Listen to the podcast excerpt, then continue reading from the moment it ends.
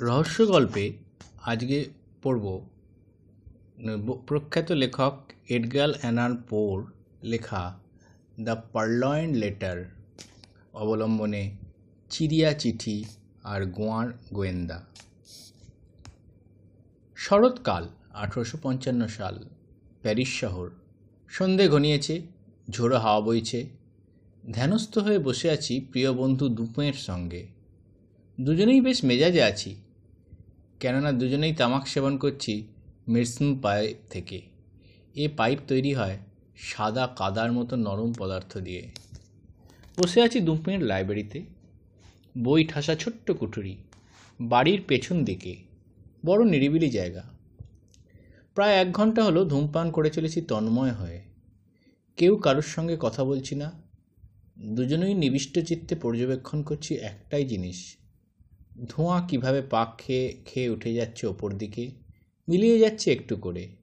কীভাবে তিল তিল করে কলুষিত হচ্ছে ঘরের হাওয়া? আমার মনের মধ্যেও আর একটা ব্যাপার, ধোঁয়া সুতোর মতো পাক খাচ্ছে।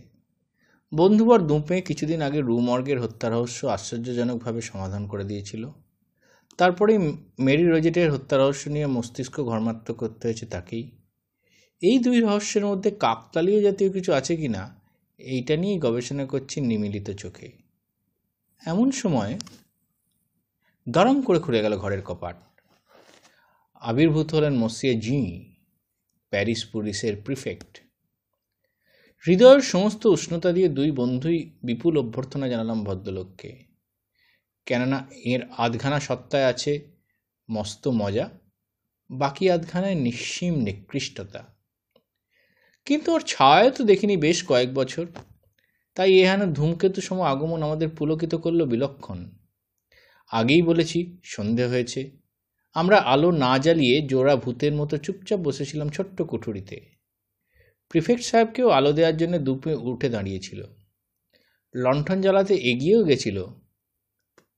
এমন সময় পুলিশ প্রধান বলে উঠলেন, তিনি নাকি এসেছেন একটা ভয়ানক ঝামেলার ব্যাপারে দুপের কাছে বুদ্ধি নিতে। দুপে আর আগুন দিল না পলতেতে বলল তাহলে ঘর অন্ধকারই থাকুক। মাথা খুলবে ভালো। এ হলো আপনার একটা উদ্ভট ধারণা। বললেন প্রিফেক্ট। ভদ্রলোকের উদ্ভট বলার একটা বাতিক আছে। যা দেখেন তাই উদ্ভট মনে হয়। তা যা বলেছেন বলে প্রিফেক্ট সাহেবকে একটা ধূমপানের নল এগিয়ে দিয়ে দুপে নিজে এসে বসল ওর আরাম চেয়ারে। আমি বললাম গুপ্ত হত্যা টত্যা কিছু নাকি? না না, সেরম কিছু নয়। ব্যাপার ভারী সোজা। আমি নিজেই সুরাহা করতে পারতাম। তারপর ভাবলাম দুপে মহাশয় শোনা দরকার, কারণ ব্যাপারটা বেশ উদ্ভট। সোজা আর উদ্ভট, বললে দুপে। ইয়ে প্রায় তাই, আবার নাও বটে। ধোঁকায় পড়েছি সকলেই এই কারণে।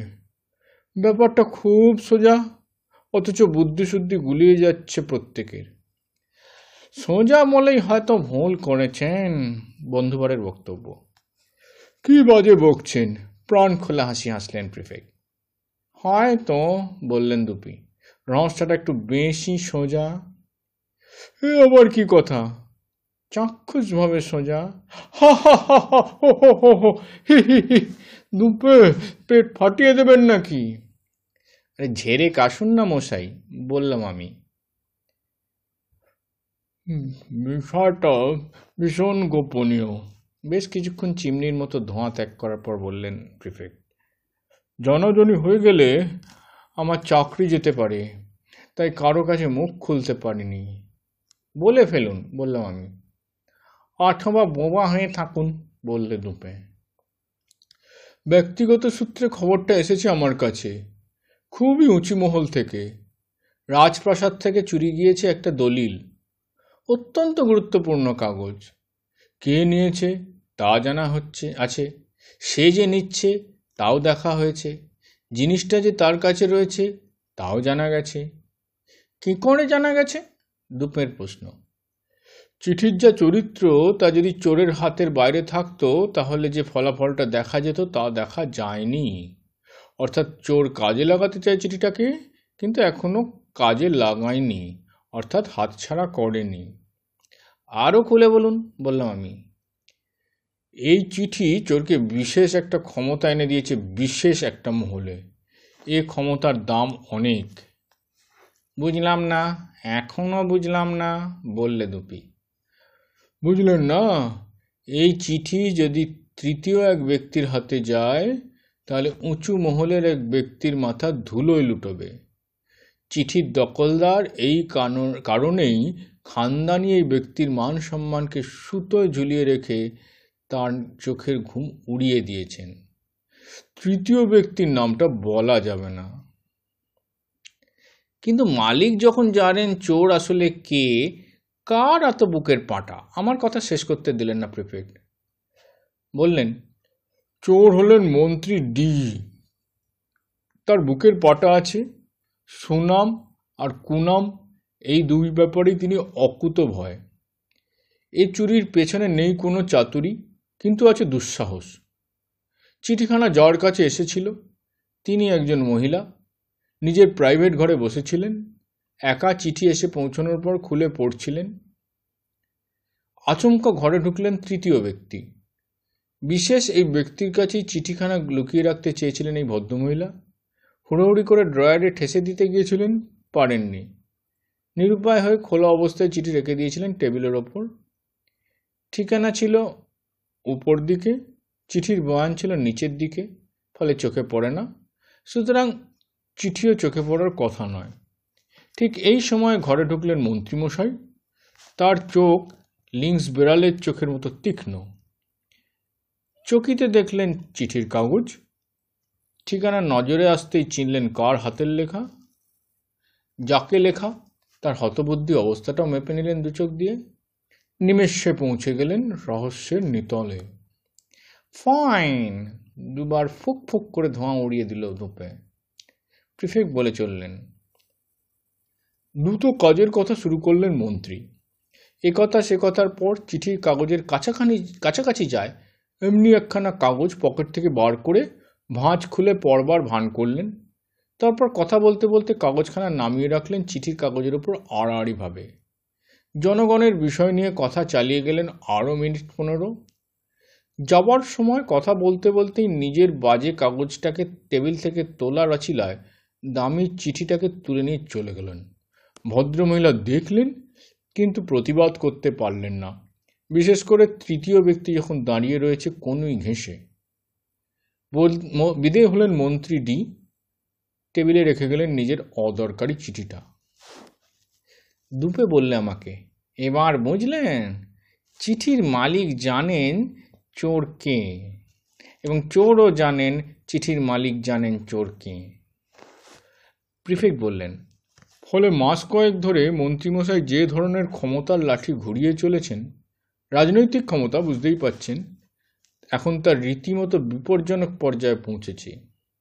চিঠি যার কাছ থেকে চুরি গেছে, তিনি রোজই আরও বেশি মাত্রায় বুঝেছেন, চিঠি ফিরিয়ে আনতেই হবে যেভাবে হোক, কিন্তু খোলাখুলিভাবে তা সম্ভব নয়। তাই নিরুপায় হয়ে, মরিয়া হয়ে আমার স্মরণ নিয়েছেন। যার চাইতে ভালো লোক কল্পনাতেও আনা যায় না। গল গল করে ধোঁয়া ছাড়তে ছাড়তে বললেন দুপি প্রিফেক্ট বললেন তোষামতের মতো শোনালেও এরকম কথা উঠেছে বটে। আমি বললাম, আপনার কথা শুনে বুঝলাম চিঠিখানা যতক্ষণ মন্ত্রীর দখলে আছে, ততক্ষণ তার হাতে ক্ষমতার ছড়ি থাকছে। চিঠি যেদিন কাজে লাগাবেন, সেদিনই ক্ষমতা হাত থেকে চলে যাবে। খাঁটি কথাই বলেছেন সায় দিলেন প্রিফেক্ট মনের মধ্যে এই বিশ্বাস নিয়ে খানা তল্লাশি করে শুরু শুরু করেছিলাম মন্ত্রীর হোটেলে। বড় ঝক্কির কাজ মশাই। কাজটা করতে হয়েছে তার অগোচরে। চিঠি তল্লাশি চালাচ্ছি, এ খবর তার কানে গেলেই মহা বিপদ ঘটবে, এ হুঁশিয়ারি পেয়েছিলাম আগে ভাগেই কিন্তু আপনি তো এ ব্যাপারে নিদারুণ নিপুণ, বললাম আমি। প্যারিস পুলিশ এর আগেও এরকম কাজ করেছে অনেক। তা ঠিক তা ঠিক, হাল ছাড়িনি সেই কারণেই মন্ত্রীর অভ্যেস টভ্যেসগুলো আমার অনেক সুবিধে করে দিয়েছে। প্রায়ই রাতে বাড়ি থাকেন না। চাকর বাকরের সংখ্যা অগন্তি নয়। রাতে ঘুমোয় মালিকের ঘর থেকে বেশ দূরে, মদ খেয়ে বেহুঁশ হয়ে থাকে। আপনারা জানেন, আমার কাছে যেসব চাবি আছে, তা দিয়ে প্যারিসের সমস্ত ঘর আর আলমারি খুলে ফেলতে পারি। গত তিন মাস ধরে একটা রাতও বদ দিইনি। নিজে তন্ন তন্ন করে খুঁজেছি মন্ত্রীর হোটেল। আমার নিজের সম্মান ছাড়া গোপনে বলে রাখি, মোটা পারিতোষিকও রয়েছে। তাই খান্না তল্লাশিতে এক রাতের জন্য বিরাম না দেওয়ার পর এই ধারণাই আমার হয়েছে যে চোর মহাপ্রভু আমার চাইতেও এক কাঠি ওপরে যায়। চিঠি যেখানে যেখানে লুকিয়ে রাখা সম্ভব, সেসবের প্রতিটিতে আমি তন্ন তন্ন করে দেখেছি। আমি বললাম, নিজের বাড়িতে না রেখে অন্য বাড়িতেও তো রাখতে পারেন? সেটা সম্ভব নয়, বললে দুপি। চিঠি যেমন গুরুত্বপূর্ণ, পরিস্থিতিও তেমনি ঘোরালো। খোদ মন্ত্রী যেখানে ষড়যন্ত্রী, সেখানে এমনি দরকারি একটা চিঠি, এমন জায়গায় রাখা দরকার, যেখান থেকে বের করে আনা যায় ঝট করে। প্রয়োজনের সময় যদি না পাওয়া যায়। প্রয়োজনের সময় যদি না পাওয়া যায় মানে যদি চিঠি পুলিয়ে ফেলা হয়। ঠিক, তাহলে চিঠি বাড়ির মধ্যেই কোথাও আছে, সঙ্গেই রাখেননি মন্ত্রী, একই কারণে। প্রিফেক্ট বললেন, হোক কথা বলেছেন মশাই। মন্ত্রীকে দু দুবার জামাকাপড় পরানো আর ছাড়ানোর অছিলায় আমার তত্ত্বাবধানে বডি সার্চ করিয়েছিলাম। চিঠি পাইনি। দুপে বললে, এতটা না করলেও পারতেন। মন্ত্রীদি নির্বোধ নন বলেই জানি। তিনি আঁচ করেছিলেন বডি সার্চ হতে পারে। খাঁটি নির্বোধ না হলেও কবি তো বটেই। কবিদের থেকে নির্বোধদের দূরত্ব খুব বেশি নয়। অম্লান বদলে বলে গেলেন প্রিফেক্ট। মিরসন পাইপ থেকে ধোঁয়া ছাড়তে ছাড়তে অনেকক্ষণ ধরে কি যেন ভাবল দোপে তারপর বললে, কথাটা সত্যি, আমার নিজেরও ওই দোষ একটু আছে। আমি বললাম, খুঁটিয়ে বলুন তো, কানা তল্লাশি করলেন কীভাবে? সময় নিয়েছি বটে, তবে খুঁজেছি সব জায়গায়। এসব ব্যাপারে আমার অভিজ্ঞতা অনেক দিনের। পুরো বাড়ির প্রতিটা ঘর চুল চেরাভাবে দেখেছি এক সপ্তাহ ধরে, অর্থাৎ সাত রাত ধরেই। প্রথমে দেখেছি ঘরের প্রতিটি ফার্নিচার, যেখানে যত ড্রয়ার আছে টেনে বের করেছি, গুপ্ত ড্রয়ার পর্যন্ত বাদ দিইনি। জানেন তো, আমাদের মতো ট্রেন পুলিশ অফিসারদের চোখে গুপ্ত ড্রয়ার কখনোই গুপ্ত থাকতে পারে না। গুপ্ত ড্রয়ার রেখে যে লোক মনে করে পার পেয়ে যাবে, সেই ফেঁসে যায় আমাদের চোখে। ব্যাপারটা জলের মতো সোজা। প্রত্যেকটা আলমারির একটা বিশেষ আয়তন আছে। কতটা জায়গা জুড়ে রয়েছে সেই আলমারি, তার হিসেব থাকে। এই সঙ্গে আমাদের মগজের মধ্যে গজগজ করে কয়েকখানা নিখুঁত নিয়ম। একটা লাইনের পঞ্চাশ ভাগের একটা অংশ যদি বেমক্ক অদৃশ্য হয়ে যায় কোনো গুপ্ত খবরে সঙ্গে সঙ্গে তা আমাদের নজরে এসে যায়। ক্যাবিনেট আর আলমারি টালমারিগুলো দেখবার পর পড়লাম চেয়ারগুলোকে নিয়ে। খুব সরু ছুঁচ দিয়ে গদি ফুটো করে ভিতর জিনিস কীভাবে টের পেতে হয়? আগেও তা করতে দেখেছে আমাকে। টেবিলগুলোর মাথার কাপড় ছাড়িয়ে নিলাম। কেন নিলেন? কিছু অতি ধুরন্ধর ব্যক্তি কখনো সখনো গোপন জিনিস গোপনে রাখার জন্যে টেবিলের মাথা ছাড়িয়ে তারি তলায় ফুটো ফাটায় জিনিসটা রেখে ফের চাপা দিয়ে পেরেক মেরে দেয়। ওইসব বৈজ্ঞানিক কথা আমারও জানা আছে। এমনও করা হয়, টেবিলের পায়া চারখানা খুলে নিয়ে পায়াদের পেটের সুরঙ্গে জিনিসপত্র ঠুসে দিয়ে ফের টেবিলের তলায় পাওয়া লাগিয়ে দেওয়া হয়। আপনি সব টেবিলেরই পায়া খুলেছিলেন? নিশ্চয়ই, কিচ্ছু পয়নি। পায়া না খুলেও তো টোকা মেরে বোঝা যেত ভেতর ফোঁপড়া কিনা। দামি জিনিস ঢুকিয়ে তার চারধারে তুলোর প্যাড দিয়ে ঠেসে দেওয়া হয়, যাতে ফাঁকা জায়গায় শব্দ চলাচল না করতে পারে। মন্ত্রীর বাড়িতে কিন্তু ঠোকাঠুকির প্রশ্নই ওঠে না। আমরা কাজ সারতে চেয়েছি নিঃশব্দে। যাই বলুন, ফার্নিচারের প্রত্যেকটা অংশ তো খুলে দেখা সম্ভব নয়।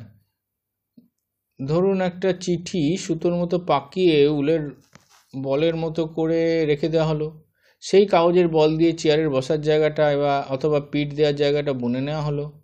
অথবা উল বোনার কাঠির মতো লম্বা করে পাকিয়ে চিঠিটাকে চেয়ারের কাঠের পাখি লুকিয়ে রাখা হলো। চেয়ার খুলে দেখে তাকে আবার জোড়া লাগাতে গেলে আওয়াজ তো হবেই। তাও কি করেছিলেন? প্রত্যেকটা চেয়ারের সমস্ত পার্ট খুলেছিলেন? কখনোই না, কিন্তু তার চাইতে উত্তম কাজ করেছিলাম। কীরকম? মাইক্রোস্কোপ দিয়ে প্রত্যেকটা চেয়ার, প্রত্যেকটা ফার্নিচারের কাঠের জোর মুখ দেখেছিলাম। যদি কোনো কিছু গোঁজা হয়ে থাকতো কোথাও এক কোনা ধুলো ওলট পালট অবস্থায় থাকতো, কোনো কোথাও ক্ষীণতম ঘষ্টানিও লাগতো। মাইক্রোস্কোপ বিবর্ধিত আকারে তা তুলে ধরতো আমাদের চোখের সামনে। আঠা কোথাও চটে গেলে টের পেতাম। জোর মুখ অস্বাভাবিক বলে কোথায় হাঁ হয়ে থাকলে টনক নড়ত। হ্যাঁ হ্যাঁ এরই নাম বৈজ্ঞানিক তদন্ত। আয়নাগুলো দেখেছিলেন? আয়নার পেছনের কাঠের বোর্ড, আয়নার মাঝের জায়গা বিছানা, বিছানার চাদর, জানলা, দরজার পর্দা কার্পেট এসব নিশ্চয়ই উল্টে পাল্টে দেখেছেন? তন্ন তন্ন করে দেখেছি। বাড়ির সব জিনিস এইভাবে দেখে নেওয়ার পর দেখেছিলাম খোদ বাড়িটাকে। সেখানে যত মেঝে আছে, সমস্ত দেখেছি। ছোট ছোট খুপড়িতে ভাগ করে নিয়েছি। প্রতিটি খুপড়ির প্রতি বর্গ ইঞ্চি মাইক্রোস্কোপ দিয়ে দেখেছি। পাশাপাশি দুটো বাড়ির মেঝেই এইভাবে মাইক্রোস্কোপ দিয়ে খুঁটিয়ে দেখেছি রাতের পর রাত। পাশাপাশি দুটি বাড়ি, সচামকে বলি আমি। তাহলে তো বেজায় ধকল গেছে আপনার। গেছে বই কি? পুরস্কারও পেয়েছি বিপুল। দুই বাড়ির আশেপাশে জমি পরীক্ষা করেছেন? করেছি। ইট দিয়ে বাঁধানো, এখানে খুব বেশি মেহনত হয়নি। ইটের ফাঁকে ফাঁকে শ্যাওলা পরীক্ষা করে দেখেছি। শ্যাওলা অক্ষত। মন্ত্রীর কাগজপত্র দেখেছিলেন? লাইব্রেরির বই? নিশ্চয়ই, প্রতিটি প্যাকেট আর পার্সেল খুলেছি। খুলেছি প্রতিটি বই, দেখেছি প্রতিটি পৃষ্ঠা। বইয়ের নড়া ধরে ঝেড়ে ঝেড়ে দেখা নয়, আমাদের ডিপার্টমেন্টে অনেকেই তা করে।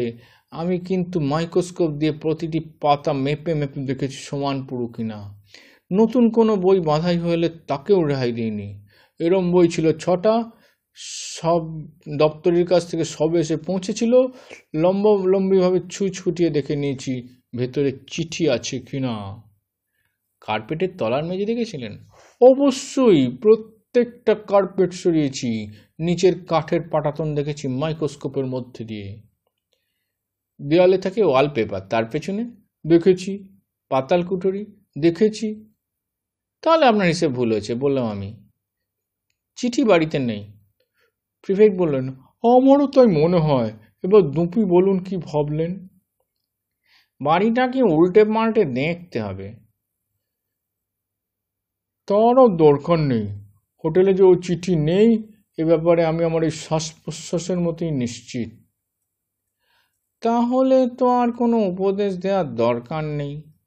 চিঠিখানি দেখতে কীরকম সেটা বলতে পারেন? পারি। বলে পকেট থেকে নোট বই বের করে নিখোঁজ চিঠির বাইরের চেহারার আর ভেতরের চেহারার নিখোঁজ বিবরণ পড়ে গেলেন প্রিফেক্ট।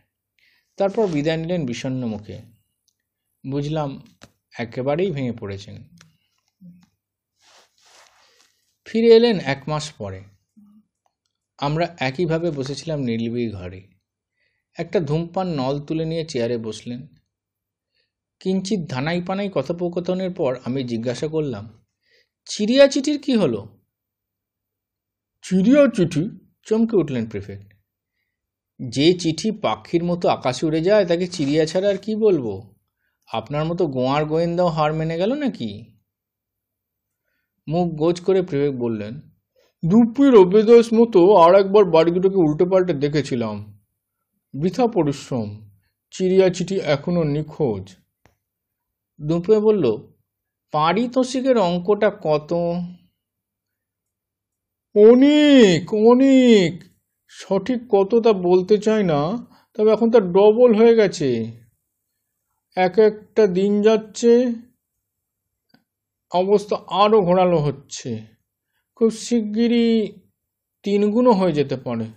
এর সঙ্গে আমার নিজের পকেট থেকে পঞ্চাশ হাজার ফ্রাঁ দিতে আমি রাজি, আমার মান সম্মান রাখার জন্যে।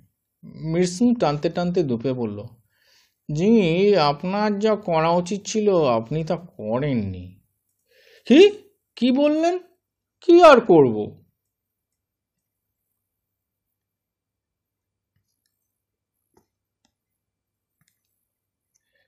ফুক আপনি বুদ্ধিজীবীকে নিয়োগ করেননি।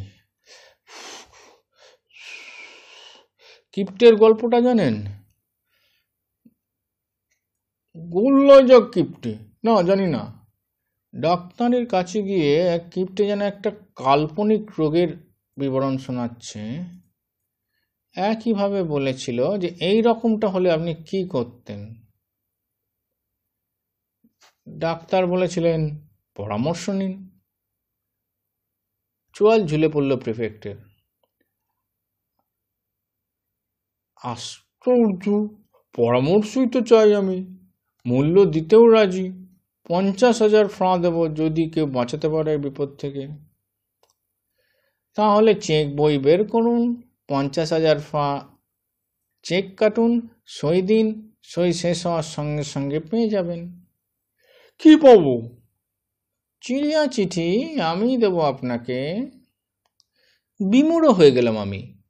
প্রিফেক্টের মাথায় বাজ পড়েছে বলে মনে হলো। বেশ কয়েক মিনিট বসে রইলেন নিশ্চুপ নিস্পন্দ দুই চোখে বিষম অবিশ্বাস ফুটিয়ে বারে বারে জুলজুল করে তাকাতে থাকলেন দুপের দিকে। চোয়াল ঝুলে রইল আগাগোড়া। চক্ষু গোলক দুটো মনে হলো এই বুড়ি হঠাৎ করে ঠিকরে বেরিয়ে আসবে কোটর থেকে। তারপর অনেক মেহনত করে বাহ্যিক বিমূরতা কাটিয়ে উঠে কম্পিত কলেবরে তুলে নিলেন কলম। লিখলেন চেক। ধরে ধরে সই দিলেন আরও আস্তে। পঞ্চাশ হাজার ফ্রাঁ। কম কথা নয়, আঙুল যেন মুচড়ে যাচ্ছে। চেক ছিঁড়ে টেবিলের ওপর দিয়ে এগিয়ে দিলেন দুপের দিকে। দুপে চেক তুলে নিয়ে এক কোণ থেকে আর এক কোণ পর্যন্ত খুঁটিয়ে পড়ে নিয়ে সযত্নে রেখে দিল নিজের পকেট বইতে। চাবি ঘুরিয়ে খুলল একটা ড্রয়ার ড্রয়ার টেনে বের করল একটা চিঠি, তুলে দিল প্রিফেক্টের হাতে। ব্যাধিত মুখে চিঠি হাতে নিলেন প্রিফেক্ট। দেখলাম থরথর করে কাঁপছে হাতের প্রত্যেকটা আঙুল। চিঠির বিষয়বস্তু পড়ে নিলেন ঝড়ের বেগে। পরক্ষণেই হুড়মুড়িয়ে ঝিটকে গেলেন দরজার দিকে। তেরে মেরে বেরিয়ে গেলেন ঘরের বাইরে এবং বাড়ির বাইরে। দুপে ওকে চেকসই করার পর থেকে টু শব্দটি করেননি, এখনও করলেন না। ভদ্রলোক নিষ্কান্ত হয়ে যাওয়ার পর বিশদ ব্যাখ্যায় প্রবৃত্ত হলো আমার বন্ধু। বললে প্যারিস পুলিশের সব ভালো। যে ধারায় কাজ করতে ওরা শিখেছে, সেই ধারাতেই কাজ করতে ওরা পড়ত। ছকে বাঁধা কাজ, ছকের মধ্যেই গাধার মতো খেটে যায়, ছিনে জোকের মতো লেগে থাকে, শেয়ানা নাম্বার ওয়ান। ওপরওয়ালা যা চায়, ঠিক তাই করে যায় অক্ষণে অক্ষণে। তাই প্রিফেক্টের তদন্ত বিবরণী শুনে বুঝলাম মন্ত্রীর বাড়িতে সত্যিই নিখুঁত খানা তল্লাশি করেছেন। শুধু গতর খাটিয়ে। শুধু গতর খাটিয়ে? যা করেছেন তার তুলনা নেই। যেখানে যেখানে দেখেছেন, সেই সেই জায়গায় চিঠি থাকলে নিশ্চয়ই পেয়ে যেতেন। শুনে আমি শুধু হাসলাম। দুগ্মে কিন্তু হাসল না। বললে মন্ত্রীমশাই একাধারে কবি এবং গণিতবিদ। কাব্য রচনার কল্পনা আছে অঙ্ক কষার যুক্তি আছে। প্রিফেক্টের প্রথমটা নেই, দ্বিতীয়টা আছে। প্রিফেক্ট পাকা গোয়েন্দা, কিন্তু নিয়মতান্ত্রিক। পুলিশ মহলের বাঁধা ধরা ছক অনুসারে যা যা করতে হয়, কিছুই করতে বাকি রাখেন না। বিশেষ ক্ষেত্রে আদা জল খেয়ে লাগেন। কিন্তু নিয়মের বেড়া জলই তদন্ত চরকি পাক খায়। তার সঙ্গে ছিটে ফোটাও কবি কল্পনা মেশান না। মন্ত্রীমশাই সবই জানেন, চিঠি উদ্ধারের কি কি চেষ্টা হবে তা জেনেই তিনি উদ্ধারকারীদের সব সুযোগ দিয়েছেন। নিজে রাতে বাড়ি থাকেননি, উনি জানতেন কোথায় কোথায় কীভাবে কীভাবে খালা তল্লাশি চলবেন, ঠিক সেই সেই জায়গায় চিঠি রাখেননি। চুলচেরা খান্না তল্লাশি হয়ে যাক, এটা তিনি চেয়েছিলেন। সবাই জানুক যে চিঠি তার কাছে নেই। কিন্তু চিঠি তাহলে গেল কোথায়? ম্যাপ দেখার খেলা তুমিও ছেলেবেলায় খেলেছ। যে আনাড়ি, সে খুদে হরপে লেখা জায়গার নাম বের করতে বলে। আর যে ঝানু, সে বড় অক্ষরে লেখা জায়গার নাম বের করতে বলে। কেননা বড় অক্ষরগুলো গোটা ম্যাপ জুড়ে ছড়িয়ে থাকে বলে চোখ এড়িয়ে যায়। অর্থাৎ যা বেশি প্রকট, তা ততই চোখ এড়ায়। যখন শুনলাম যে প্রিফেক্ট লুকিয়ে রাখা সব জায়গা দেখেছেন, তখনই বুঝলাম মন্ত্রী চিঠি লুকিয়ে রাখেননি, প্রকাশ্য জায়গায় সবার সামনে রেখেছেন। চোখ যেখানে সহজে পড়ছে, প্রিফেক্ট সেখানে দেখেননি, নিয়মে নেই বলে।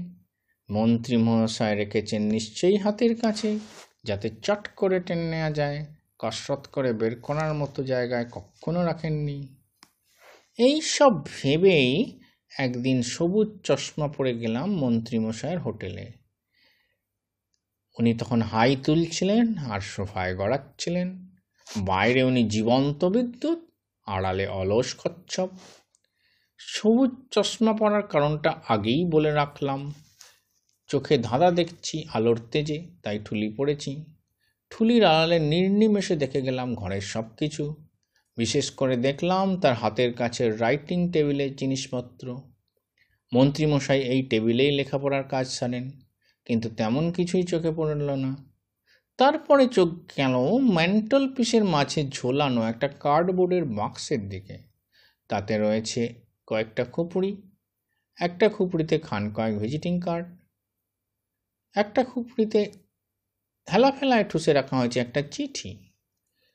কাগজটা ভালো করে ঢোকানো হয়নি, প্রায় সবটাই বেরিয়ে আছে। সবুজ কাঁচের মধ্যে দিয়েও দেখতে পেলাম স্পষ্ট গোদা অক্ষরে কালো কালির শিলমোহর ডি। তার তলায় মেয়েলি ছাদে লেখা মন্ত্রীমশাইয়ের নাম। মন্ত্রীর নাম সংক্ষেপে লি লেখা হয়, অর্থাৎ কোনো এক মহিলা ডিকে চিঠি লিখেছিলেন। কিন্তু সেই চিঠি পড়েননি। হাতের, খামের ওপর হাতের লেখা দেখেই নিশ্চয়ই বুঝেছিলেন তাই কার চিঠি। তাই রেগে মেগে খামটাকে চিঠি সমেত দু টুকরো করতে চেয়েছিলেন। খামের ওপর থেকে মাঝ বরাবর ছেঁড়া রয়েছে। তারপর বিরক্ত হয়ে ভিজিটিং কার্ডের কার্ডবোর্ড কুবড়িতে অর্ধেক ঢুকিয়ে রেখেছেন। পুরো ঢোকাতে ইচ্ছা হয়নি। ফলে দূর থেকে গোটা চিঠিটা নজরে আসছে। ঘরে যেই আসুক না কেন, হাত ছেঁড়া আধ গোঁজা এ খাম তার নজরে পড়বেই। সেই সঙ্গে চোখে পড়বে ঘামের ওপর জমে থাকা ধুলো আর ময়লা। অযত্নের এক শেষ। আমার খটকা লাগল তখনই। মন্ত্রীমশাই বিলক্ষণ গুছানো স্বভাবের। এ খামটা তো তার পরিপাটি স্বভাবের সঙ্গে মিলছে না। চিড়িয়া চিঠির ওপর ফ্যামিলি প্রতীকের ওপর লেখা ছিল এস, লাল রঙে ছোট অক্ষরে। ঠিকানা লেখা হয়েছিল গোটা গোটা বড় অক্ষরে।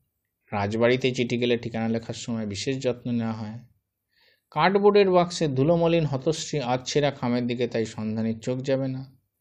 কিছুতেই অথচ তার রয়েছে চোখের সামনেই এক নজরে বুঝলাম, এই সেই চিড়িয়া চিঠি।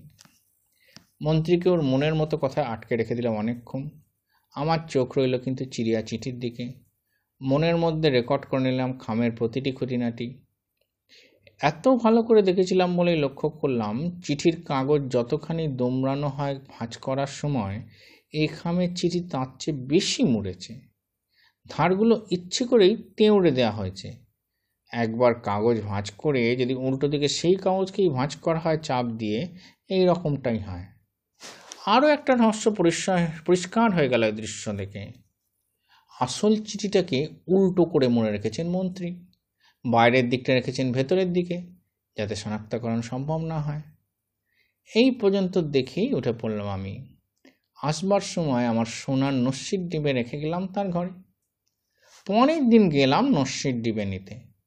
ওনার সঙ্গে সবে কথা শুরু করেছি। এমন সময় একতলার রাস্তা শোনা গেল বন্দুক ছোড়ার আওয়াজ। সেই সঙ্গে চেঁচামেচি, হট্টগোল। দৌড়ে গেলেন মন্ত্রী জানলার ধারে। আমিও গেলাম তার পাশে। যাওয়ার আগে অবশ্য কাপড়ের খোপড়ি থেকে ধুলোমলিন খাম টেনে নিয়ে আমার পকেটে রেখে হু হু নকল একটা খাম রেখে দিয়েছিলাম কার্ডবোর্ডের বাক্সে। নকলটা তৈরি করেছিলাম আমি বাড়িতেই বসে। পাউরুটির শক্ত খোসা দিয়ে ডি শিলমোহর বানিয়েছিলাম তাড়াহুড়ো করে। রাস্তায় গাদা বন্দুক ছুঁড়েছিল এক আধ পাগলা পাঁড় মাতাল। ভাগ্যিস মেয়ে আর বাচ্চাদের গায়ে লাগেনি। অবশ্য গুলি ছিল না বন্দুকে। সে ভয় দেখাচ্ছিল বদমাসটা হট্টগোল মিটে গেল অল্পক্ষণেই। মন্ত্রী ফিরে এলেন জানলার কাছ থেকে। সেই সঙ্গে আমিও চৌকাট পেরিয়ে নেমে এলাম নিচে। আধ পাগলা বা পাঁড় মাতাল বন্দুকবাজ লোকটা আমারই মাইনে করা। তাকে বকশিস দিয়ে চলে এলাম বাড়িতে। আমি বললাম, কিন্তু দুপুরে তুমি নকল চিঠি রাখতে গেলে কেন? আসলটা নিয়ে চলে এলেই তো হতো। বন্ধু হ্যাঁ ডিকে তুমি চেনো না। ডেঞ্জারাস, নজর সব দিকে। হয়তো আমি চৌকাটও পেরোতে পারতাম না। হোটেলের লোকজন সব ওর কথার বস। প্যারিসের লোক আর আমাকে দেখতেও পেত না। আরও কারণ আছে নকল চিঠি রেখে আসার। আসল চিঠি হাতছাড়া করেননি, কিন্তু করতে পারেন যে কোনো মুহূর্তে। এই সন্ত্রাস জিগিয়ে রেখেই তো উনি হাতে মাথা কেটে বেড়াচ্ছেন? এখনও সেই বিশ্বাস নিয়ে যেই উনি হাতে মাথা কাটতে যাবেন, অমনি তার পতন ঘটবে। আমি চাই উনি নিপাত যাক। ওর মতো পলিটিশিয়ানের উচিত জাহান নামে যাওয়া। সেই সঙ্গে আমার ব্যক্তিগত একটা আক্রোশ মিটিয়ে এসেছি। অনেক বছর আগে ভিয়েনাতে এক হাত আমাকে নিয়েছিলেন উনি। কথা প্রসঙ্গে মস্করা করেছিলাম তাই নিয়ে। নকল চিঠির পিছন দিকটা সাদা না রেখে সেখানে ফরাসি ভাষায় লিখে দিয়েলাম একটা বিখ্যাত উদ্ধৃতি। হাতের লেখা দেখেই বুঝবেন কার হাতের লেখা এবং বদলা নিয়ে গেল কোন জন।